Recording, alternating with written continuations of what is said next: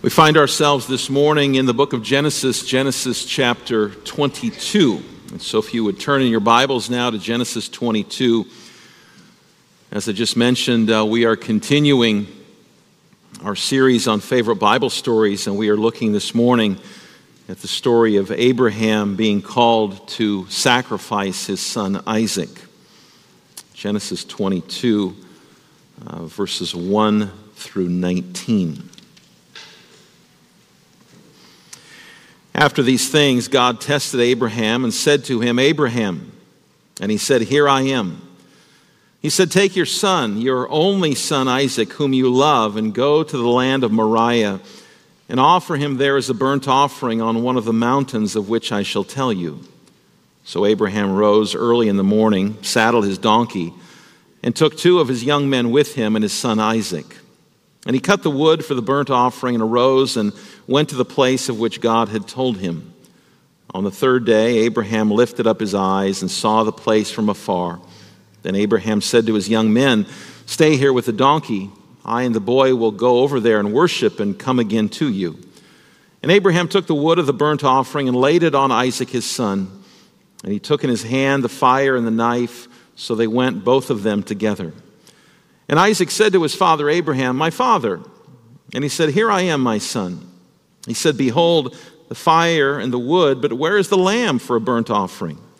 Abraham said, God will provide for himself the lamb for a burnt offering, my son.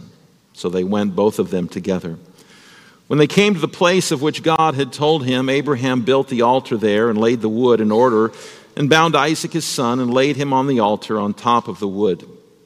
Then Abraham reached out his hand and took the knife to slaughter his son.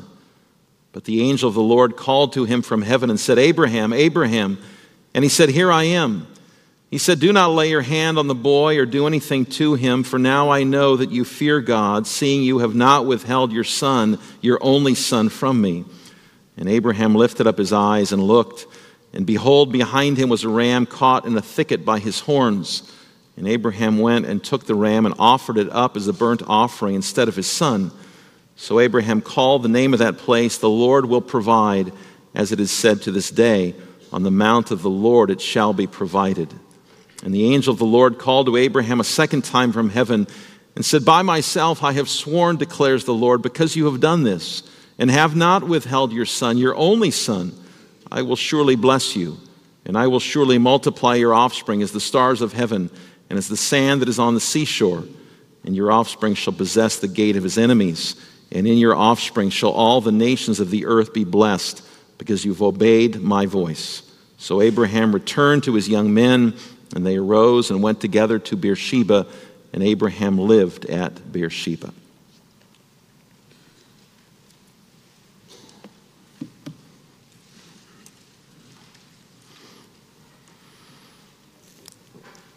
What is it that you treasure the most? What is it in your life that you hold most dear? Children, you might remember in the Gospel of Matthew that Jesus one time was asked a question What is the greatest commandment? And you know how Jesus responded? He responded by saying, You shall love the Lord your God with all your heart, and with all your soul, and with all your might. That was his answer to that question.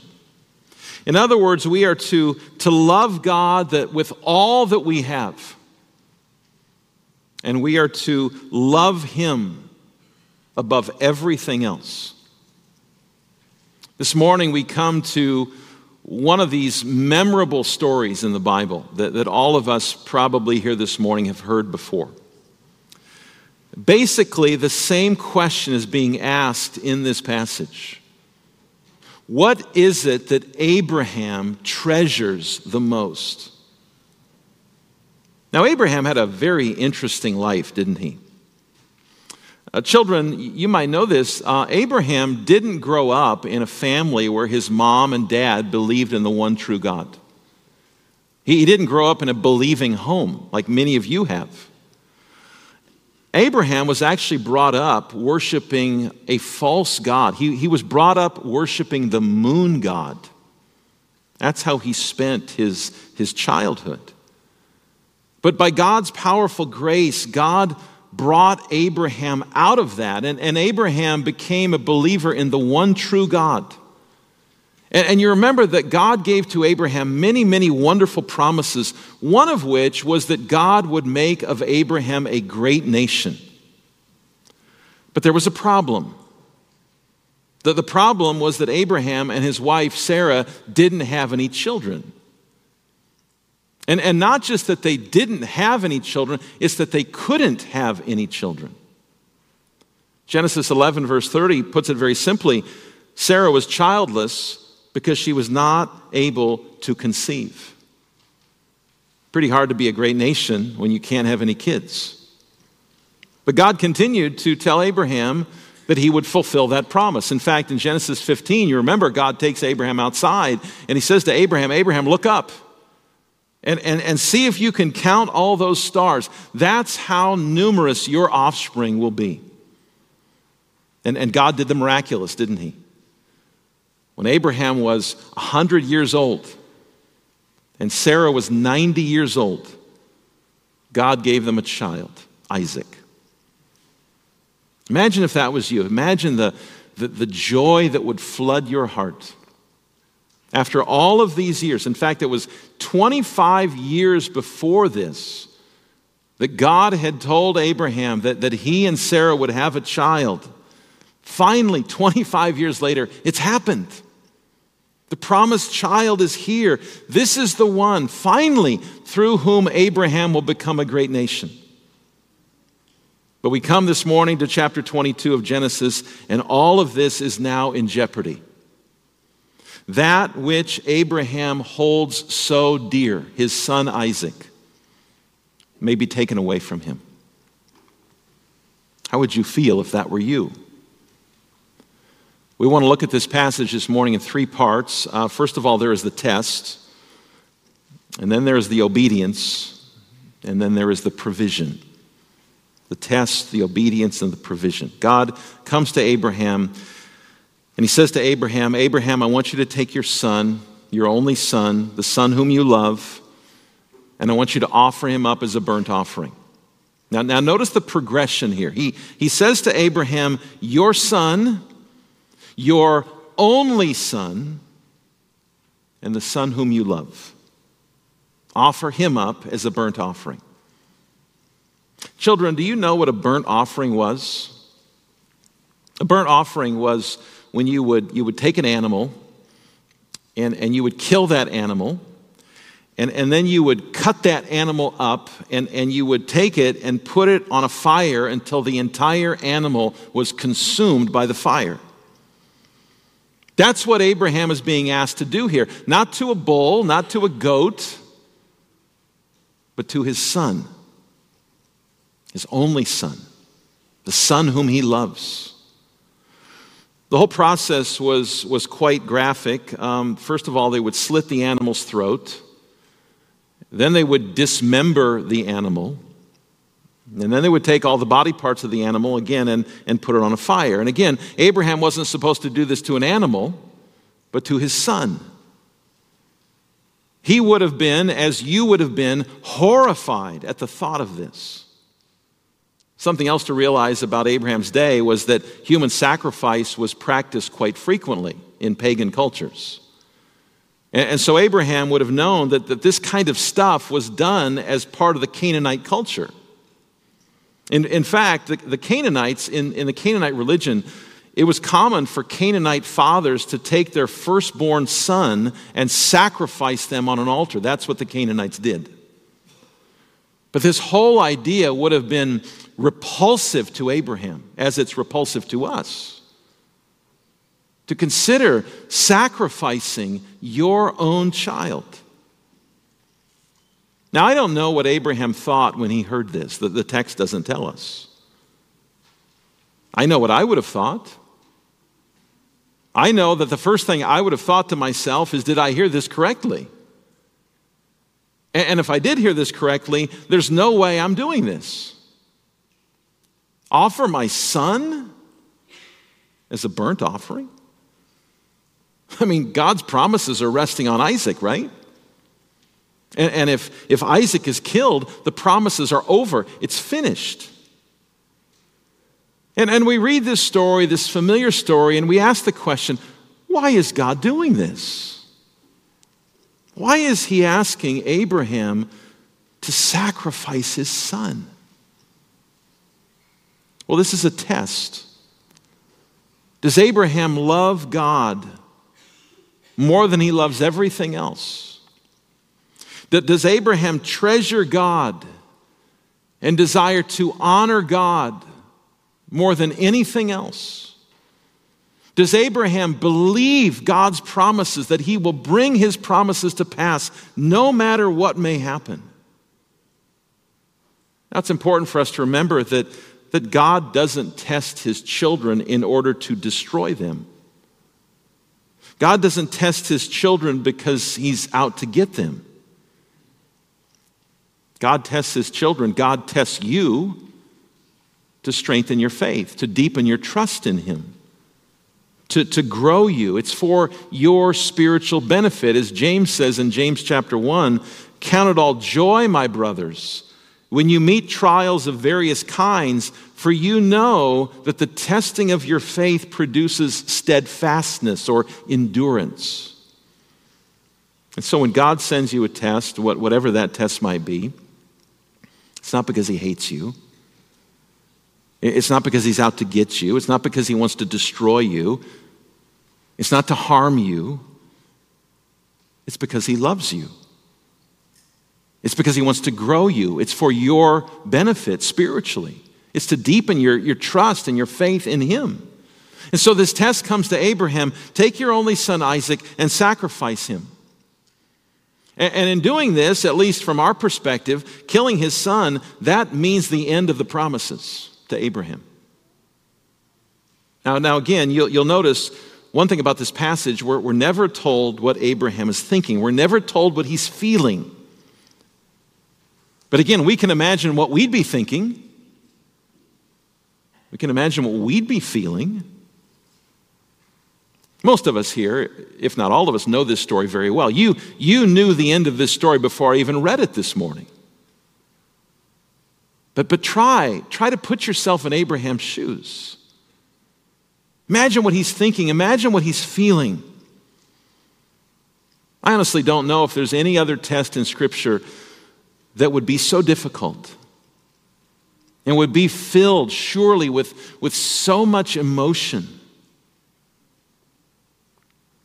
I've wrestled with big decisions before, usually in terms of you know, where, to, where to work and where to live. I'm sure you've wrestled with big decisions as well. But those decisions are, are nothing really compared to what is before Abraham. One author writes this he says, God was asking Abraham to act against common sense, against his natural affections, and against his lifelong hope. That would be hard, wouldn't it? To, to act against your common sense, to act against the love that's in your heart for this child, and to act against the hope that you have. That's the test. Now comes the obedience. How is Abraham going to respond? Well, notice verse 3. So Abraham rose early in the morning, saddled his donkey, and took two of his young men with him and his son Isaac. And he cut the wood for the burnt offering and arose and went to the place of which God had told him. At the crack of dawn, Abraham is up. He's up early. I, I want to think that this is a hint as to the unquestioned obedience of Abraham. I don't know that I would have gotten up early that day. I might have laid in bed a little while longer. I might have tried to go back to sleep and hope the whole thing was just a bad dream. But not Abraham.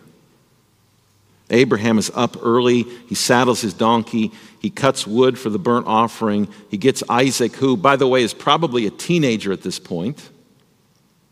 He gets Isaac and two of his servants, and off they go. They're going to make the trip from Beersheba to Mount Moriah. The, the distance was about 45 miles.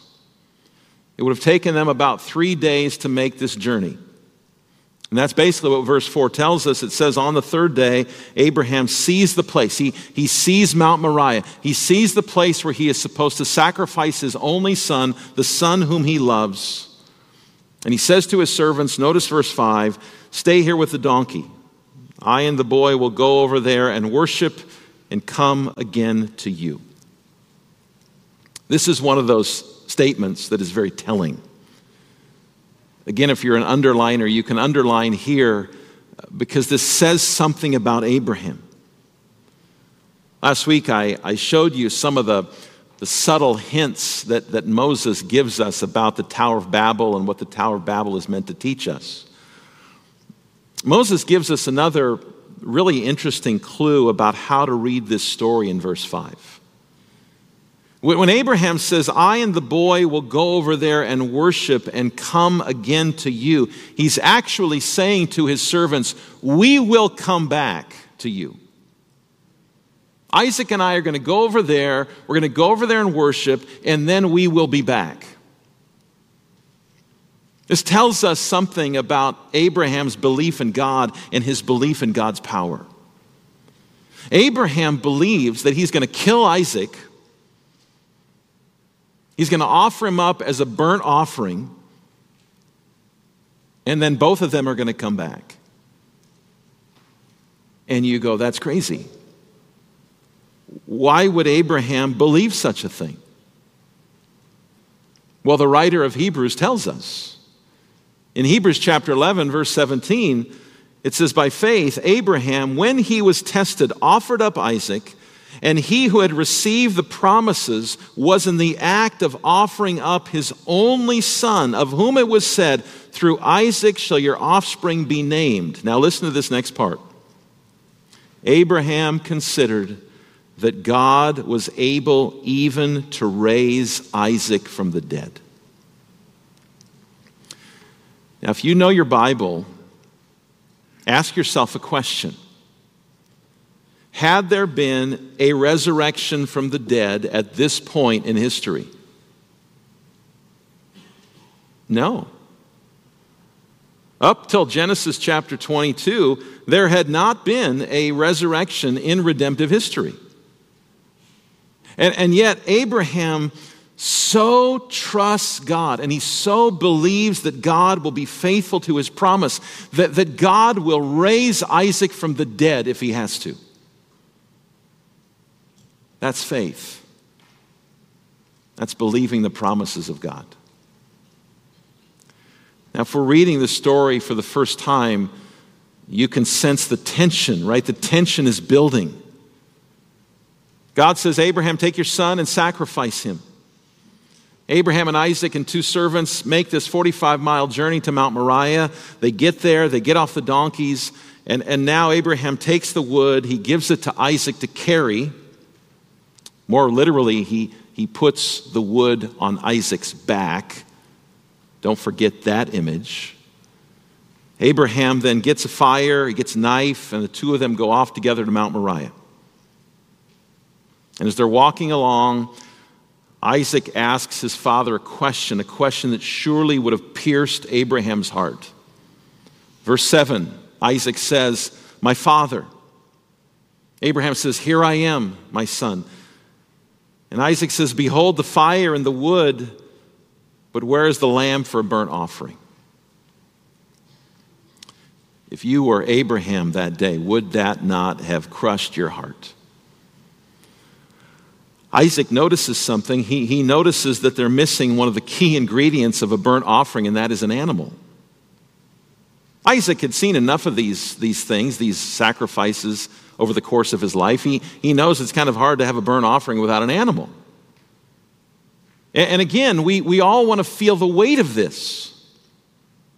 We want to feel what's going on here. We, we know who's going to be offered up. Isaac doesn't know this, but we know that Isaac is that animal. Abraham's response is, is amazing in verse 8. God will provide for himself the lamb for a burnt offering my son. It is a remarkable faith that Abraham has. God will provide. God will provide. Abraham doesn't know how all of this is going to work out.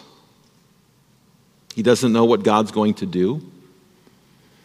But, but he trusts that God is in control. He, he trusts that God will accomplish his purposes. He trusts that God is powerful. He trusts that if necessary, he will raise Isaac back from the dead. But, but this is a great example of how we should respond when we don't know how things are going to work out. Maybe you're dealing with something in your life right now, and whatever it is, you're thinking to yourself, I really have no idea how this is going to turn out. I really don't know how, how God is going to connect all the dots on this one. I don't know how this is going to end, but He does. He's in control, and I know that He has promised to work all things for my good. John Calvin says this about this passage. He says, This example is for our imitation. In such straits, the only remedy is to leave the event to God in order that He may open a way for us when there is none. We pay God the highest honor when, in affairs of perplexity, we nevertheless entirely acquiesce to His providence in affairs of perplexity. In, in other words, at times when we're confused. At times we say, I don't know how this is going to work out. I don't know what the end result is going to be. Calvin says we give God honor by trusting in his wise and perfect providence.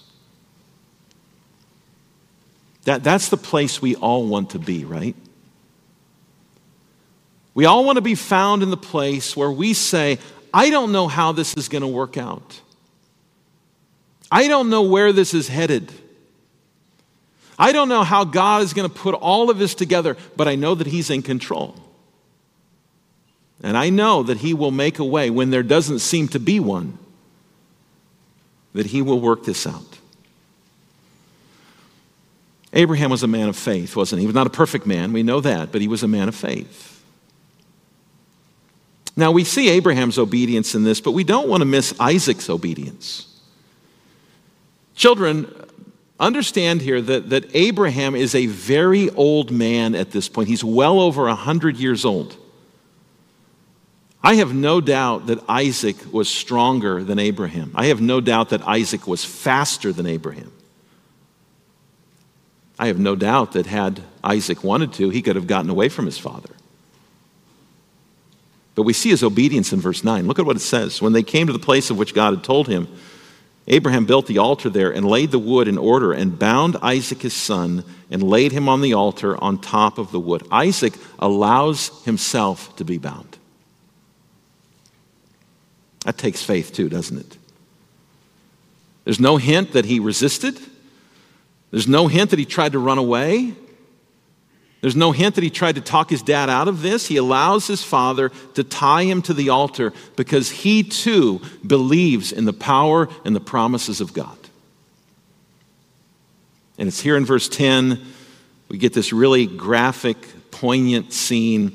Abraham grabs the knife, a knife I'm sure he had used before to kill and dismember sacrificial animals and he raises it up. He's ready to kill his son. Abraham's going to go through with this. Abraham's going to do this. He really does believe that God will raise Isaac from the dead. But just as Abraham's about to kill his son, he hears a voice from heaven. And Abraham doesn't delay in answering, does he? He doesn't say, hey, let, let me finish this burnt offering and then I'll, I'll answer you. Right away, here I am. As parents, you can imagine how thrilled Abraham would have been to have heard that voice.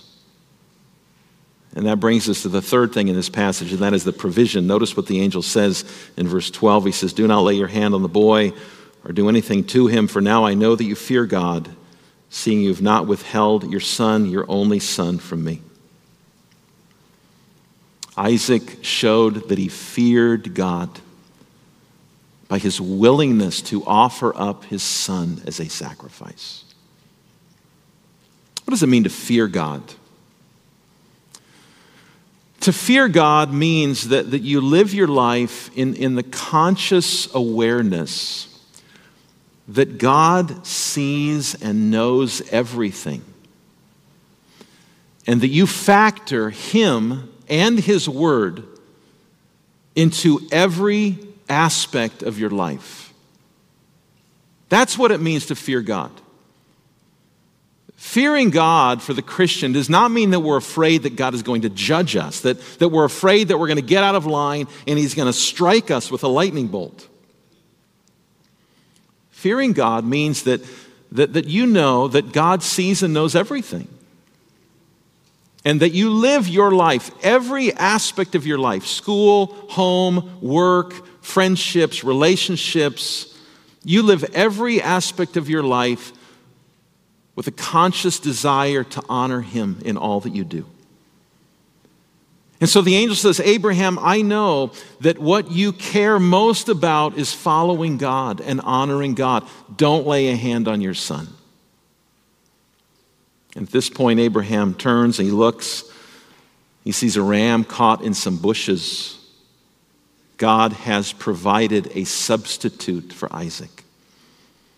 And Abraham takes that ram and he offers it up as a burnt offering in place of his son. And Abraham now gives this place a name Jehovah Jireh, the Lord will provide. The Lord will provide. This is a great story. Children, whichever one of you put this in the box, thank you.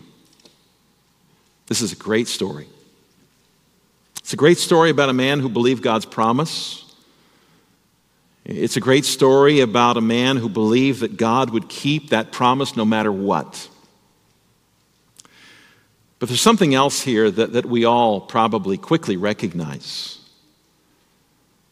You see, this, this account shows us a father's willingness to sacrifice his own son.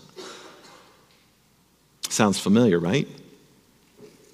Father's willingness to sacrifice his own son. The, the parallels between this account and the ministry of Jesus are, are really quite striking. I was actually stunned this past week when I was reading a few commentaries, and I read one commentary that the author made no connection between this account and Jesus. He never mentioned Jesus once. I was, I was stunned. I, I don't know how you can miss this. I mean, think about this. First of all, just as Isaac was the son whom Abraham loved, so God the Father, Matthew 3:17 says of Jesus, "This is my beloved son." Just as Isaac was Abraham's only son, so Jesus was the only begotten son. Just as Isaac carried the sacrificial wood up to Mount Moriah, so Jesus, according to John 19, verse 17, carried wood on his back. He carried his own cross. Just as Isaac was willingly bound and laid on this altar, so Jesus went willingly to the cross. John 10, Jesus says, I am the good shepherd. The good shepherd lays down his life for the sheep. Jesus didn't go kicking and screaming. Jesus didn't try to run away. Just as Isaac didn't try to run away. And just as the father, or just as Abraham did not withhold his own son, so the father did not withhold his own son. In fact, in the, in the Greek translation of the Old Testament, which is called the Septuagint, the same word that is used for withhold here in verse 12 is also used by Paul in Romans chapter 8 when he says that God did not spare his own son. He did not withhold his own son. You, you cannot miss the parallels. But there is a major difference. As Jesus was nailed to the cross, heaven was silent. Heaven said nothing. As Jesus was nailed to the cross, no voice came from heaven and said, Stop! Don't do this. There was no voice that day. Silence. And on that day, the Son was killed. God's wrath was poured out on his Son. Why? Because there was no other substitute that could be made. This was the only way for you and I to be reconciled to God. Our sins are so great that it required nothing less than the death of God's own Son to pay for those sins.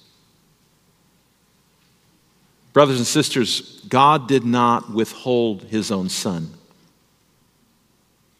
He gave him up willingly for us.